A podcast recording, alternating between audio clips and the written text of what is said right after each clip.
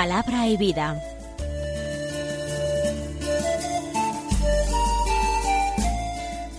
Con el padre Manuel Horta desde Sevilla.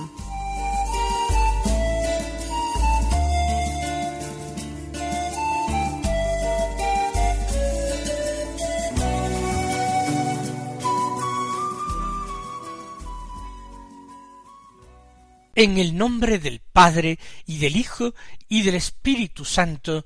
Amén. Alabados sean Jesús y María. Buenos días, queridos amigos, oyentes de Radio María, seguidores de este programa Palabra y Vida que realizamos cada día para mantener un contacto vivo, estrecho y continuado con la palabra de Dios. Nos interesa dejarnos guiar por Dios. Jesús, Jesucristo, es nuestro Maestro, nuestro Maestro con mayúsculas, y para imitarle, para aprender el camino de la vida, para conocer la verdad, necesitamos escuchar su palabra, guardarla en nuestro corazón y meditarla allí. Hoy es el viernes de la cuarta semana del Adviento. Todavía hoy por la mañana celebramos misa de Adviento. Pero resulta que es 24 de diciembre, la víspera de la Navidad. Hoy es la Nochebuena. Entonces, litúrgicamente, por la mañana nos encontramos todavía en el Adviento. Decimos la misa del día 24. Pero luego, por la tarde, podemos celebrar otra misa con otras oraciones y otras lecturas, que es ya la misa de la vigilia, de la víspera de la Navidad. Y todavía, por la noche, prevé la Iglesia una vigilia de celebración a medianoche, la tradicionalmente llamada Misa del Gallo, que también tiene sus oraciones propias y sus lecturas propias. Al día siguiente, el día de Navidad, eh, la liturgia de la Iglesia nos ofrece otra misa, la misa del día de Navidad. Conviene que cuando se celebre la misa de Navidad, dependiendo que sea la víspera por la tarde o a medianoche o el 25 durante el día, nosotros celebremos la misa cuyos formularios de oración vayan más de acuerdo con el momento del día que se celebra. No celebremos la misa de medianoche a la media tarde ni al mediodía del 25 de diciembre. Vamos a reservar lo que la Iglesia dispone para cada hora, para cada momento. Pero vamos nosotros ahora a centrarnos en este último día o mediodía de Adviento, ya que ustedes escuchan el programa a lo largo de la mañana, por tanto, todavía en el tiempo del Adviento. Seguimos leyendo el capítulo primero de San Lucas, que hemos recorrido a lo largo de estos días. Hoy llegamos al final del capítulo, versículos sesenta y siete al setenta y nueve. Nosotros vamos a oírlo inmediatamente. Dice así. En aquel tiempo, Zacarías, padre de Juan, se llenó de Espíritu Santo y profetizó diciendo, Bendito sea el Señor, Dios de Israel, porque ha visitado y redimido a su pueblo, suscitándonos una fuerza de salvación en la casa de David su siervo, según lo había predicho desde antiguo por boca de sus santos profetas.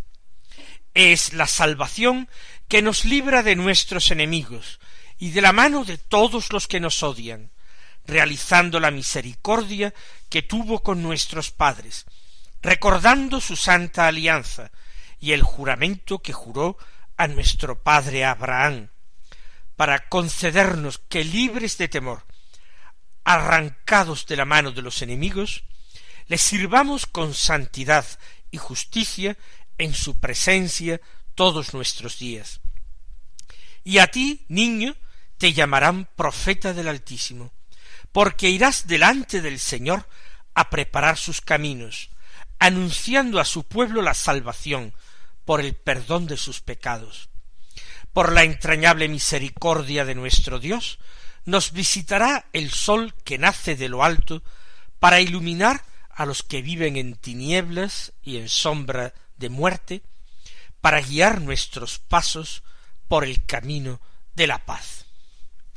Si nosotros antes de ayer escuchábamos en el Evangelio el cántico evangélico del Magnificat, el que pronunció la Santísima Virgen cuando eh, saludó a su prima Isabel y escuchó a su vez la respuesta de Isabel, el saludo de Isabel, ahora, en el momento del nacimiento de Juan, tres meses más tarde de la llegada de María, cuando Zacarías, su padre, recuperó el habla, prorrumpió en bendiciones a Dios y en acciones de gracias. Recuerden que Isabel, su esposa, e incluso su hijo Juan, cuando estaba todavía en el vientre de su madre, habían quedado llenos de Espíritu Santo. En cuanto el saludo de María llegó a oídos de Isabel, ésta quedó llena del Espíritu Santo y a grandes voces respondió al saludo de María. Bendita tú entre las mujeres y bendito el fruto de tu vientre. Pero Zacarías había quedado al margen. Zacarías no había recibido aquella efusión de espíritu. Después del nacimiento de su hijo, después de escribir en una tablilla Juan es su nombre, recupera el habla y se llena de Espíritu Santo y profetiza. Isabel no, Isabel calla, vive en silencio su alegría, su fe. Pero Zacarías, que lleva meses sin poder hablar, al llenarse de Espíritu Santo, profetiza. Y este es su cántico, que se llama el Benedictus, por su primera palabra que es bendito. Bendito sea el Señor, Dios de Israel, porque ha visitado y redimido a su pueblo. El Señor Dios de Israel es el que había hablado con Moisés en el Sinaí. Más aún, el que mucho antes había entablado conversación y amistad con Abraham, es el Dios de los patriarcas, aquel Dios que gustaba de llamarse con el nombre de Dios de Abraham, Dios de Isaac, Dios de Jacob. Ese Dios, el Dios que ha elegido a Israel para ir actuando y obrando por medio de este pueblo su salvación de todas las gentes, de todos los pueblos. Este Dios es digno de ser bendecido por los hombres. Sólo bien podemos hablar de Dios y decir de Dios. Y una de nuestras misiones, uno de los sentidos de nuestra existencia es precisamente alabar y bendecir a Dios, lo que ahora hace Zacarías. ¿Y cuál es el motivo por el que estalla su bendición? Porque ha visitado y redimido a su pueblo. En esos acontecimientos de la aparición del ángel, del nacimiento de su hijo, que va a ser un profeta que viene con la fuerza y el poder de Elías, él ve que Dios está visitando a su pueblo para salvarlo. Quizás se ha conocido también en su casa el estado de buena esperanza de María, que María también espera un hijo. Zacarías quizás sabe algo porque se lo haya comunicado su esposa o quizás la misma Santísima Virgen. Dios está visitando a su pueblo para redimirlo. Ha visitado y redimido a su pueblo. ¿De qué manera? Suscitándonos una fuerza de salvación en la casa de David su siervo. Hijo de David era el Mesías. Juan no va a ser hijo descendiente de David. Tanto su padre como su madre, ambos, pertenecen a la tribu de Leví. Son de casta sacerdotal. Mientras que el Mesías tenía que venir de la tribu de Judá, ser descendiente de David. Ahí nosotros señalábamos el papel importante de José, el esposo de María, insertando a Jesús en esa genealogía real que se remontaba a David y desde David hasta Abraham. Por tanto, Zacarías no está hablando en este momento de su hijo, sino del Mesías que se acerca. Él ha visitado a su pueblo suscitándonos una fuerza de salvación en la casa de David su siervo. ¿Conoce ya quién es el que María va a traer al mundo? Según lo había predicho desde antiguo por boca de sus actos profetas. Es algo que estaba en los profetas de Israel. No solamente en los que nosotros conocemos como profetas, los cuatro mayores, los doce menores, sino también lo que, los que los israelitas consideraban profetas los libros de los Ketubim o profetas, que incluían los libros históricos. Josué, jueces, Samuel, todos esos libros son considerados por los hebreos como profetas. Pues bien, Dios había predicho desde antiguo, por boca de sus profetas, la venida un día, la llegada de una fuerza de salvación, que sería suscitada en la casa y familia de David, el Mesías que vendría a salvar al pueblo. Y según muchas profecías, esa salvación llegaría hasta los confines de la tierra. Es, dice Zacarías, la salvación que nos libra de nuestros enemigos y de la mano de todos los que nos odian. Es el gran problema que tenemos nosotros los hombres, que desde el paraíso tenemos un enemigo que nos acecha, un enemigo que nos odia casi tanto como a Dios nuestro Creador, y que se encarniza con nosotros, ya que directamente a Dios nada puede hacerle. Pero con la permisión de Dios a nosotros nos pone a prueba, nos tienta para tratar de hacernos caer, de apartarnos de nuestro destino eterno que es la vida y la felicidad para siempre con Dios. Nuestro enemigo, el diablo. Salvación es el que viene, que nos librará de nuestros enemigos y de la mano de todos los que nos odian, realizando la misericordia que tuvo con nuestros padres. Efectivamente, los patriarcas recibieron la misericordia de Dios hasta saciarse continuamente en sus vidas, y esta misericordia los guió, los encaminó por un camino de justicia y de paz. Esta salvación de Dios realiza esta misericordia que se manifestó desde los tiempos antiguos, recordando su santa alianza y el juramento que juró a nuestro padre Abraham. Su santa alianza es la alianza de la ley, la alianza del Sinaí. Pero realizar la misericordia y recordar la santa alianza implicará, aunque no lo diga expresamente Zacarías, la realización de una nueva alianza, de una alianza nueva y eterna, que contaría con una víctima de acción de gracias, una víctima eucarística totalmente excepcional.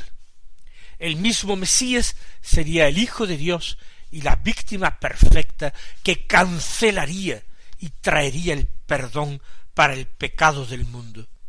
Y el juramento que hizo a nuestro padre Abraham, ¿qué es lo que Dios juró a Abraham? Y se lo juró por su propio nombre, por su propia vida, juró Dios. Por ti serán benditas todas las generaciones. Este que viene, viene precisamente a cumplir ese juramento que se hizo a Abraham. por este descendiente de Abraham, descendiente de David, todos los hombres pasarán de la maldición a la bendición de Dios, del rechazo a la amistad. Pasarán de ser enemigos de Dios, ignorantes de sus caminos y de su voluntad, a amigos de Dios, a hijos adoptivos de Dios. Esta es la maravilla que se está obrando y que Zacarías, con esa visión profética, entreve, para que nosotros le sirvamos libres de temor, arrancados de la mano de los enemigos, le sirvamos con santidad y justicia en su presencia todos nuestros días. Es lo que Dios pretende de nosotros, es lo que Dios busca de nosotros. Amor y servicio. Amor porque el amor sólo con amor se paga. Y Dios nos ama con un amor absolutamente insondable, sin fondo. Un amor inmenso, vastísimo. Nosotros no podemos imaginarnos cuántos somos amados. Y debemos amor, pero también debemos servicio a Dios, porque Él es no, es, no solamente nuestro Padre, sino nuestro Señor, y un Señor debe ser servido, merece ser servido, porque no nos basta nuestra vida en la tierra para agradecer a Dios todo lo que Dios ha hecho por nosotros. El amor, dice San Ignacio de Loyola en sus ejercicios espirituales, es comunicación entre dos partes. Amar no es sólo dar unilateralmente, sacrificar cosas por el otro. Amar es dar y recibir. Tiene que haber intercambio, tiene que haber comunicación entre los que se aman, aunque haya mucha diferencia entre los que se aman. Por eso Dios quiere de nosotros amor y servicio, porque nos pide esta comunicación, este diálogo, no hecho solamente de palabras, sino de dones, de intercambio de dones.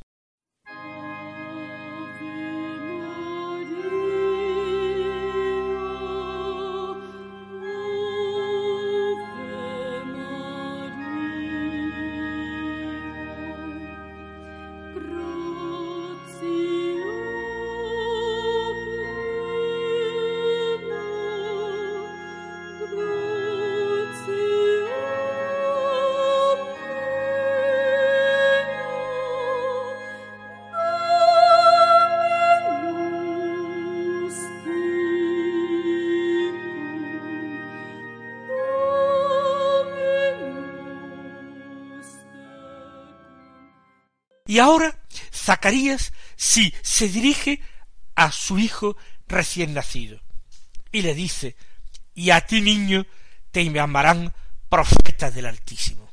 Lo anterior se ha referido al Mesías, al cumplimiento de la promesa de Dios. Pero ahora Juan exalta la figura de su hijo, que va a ser mucho más grande que la de él mismo. A ti, niño, te llamarán profeta del Altísimo. No va a ser cualquier profeta, va a ser el profeta de los últimos tiempos, el más grande de los nacidos de mujer. ¿Por qué? Porque irás delante del Señor a preparar sus caminos. Es la inmediatez al Mesías que anuncia lo que hace particularmente grande a Juan y lo que hace absolutamente única su vocación, su llamada. Irás delante del Señor a preparar sus caminos, cumpliendo aquello que había dicho el profeta Isaías. En el desierto preparadle un camino al Señor.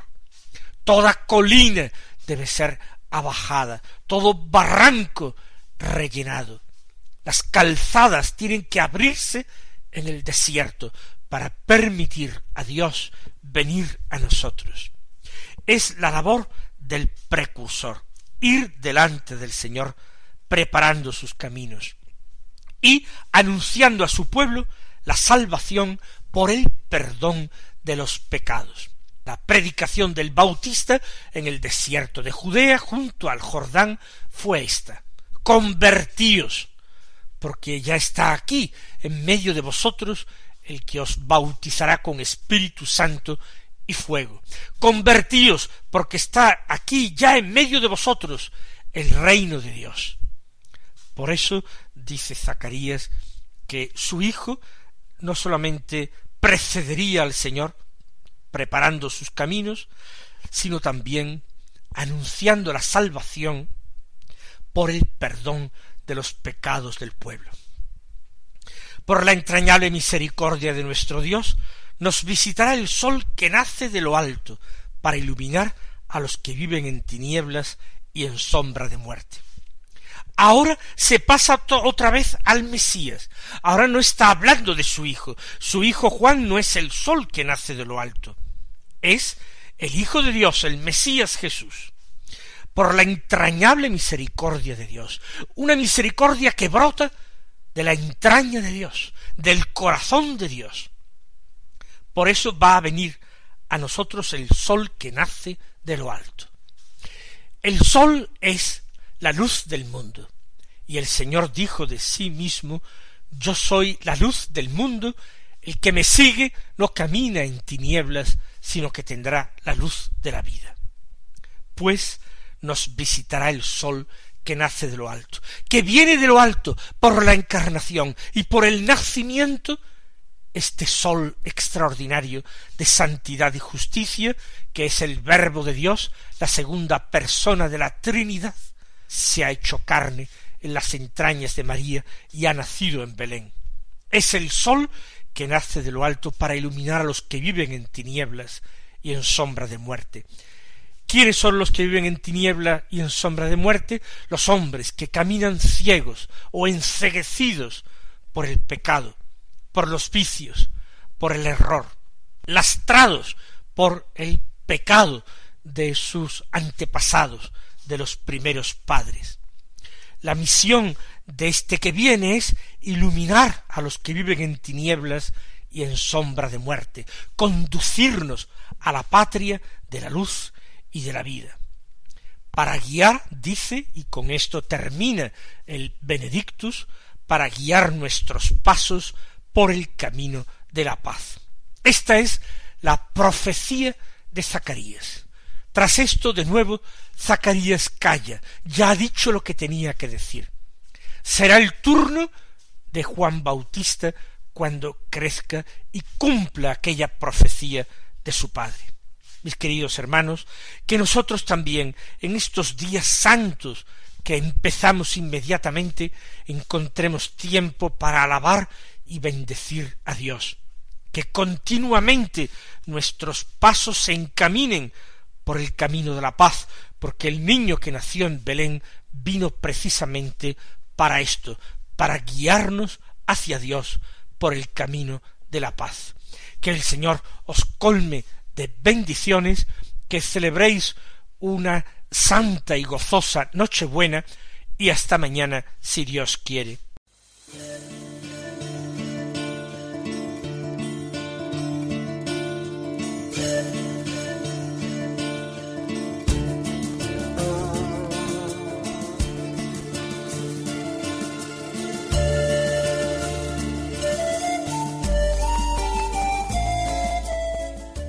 Concluye Palabra y Vida, un programa dirigido desde Sevilla por el Padre Manuel Horta.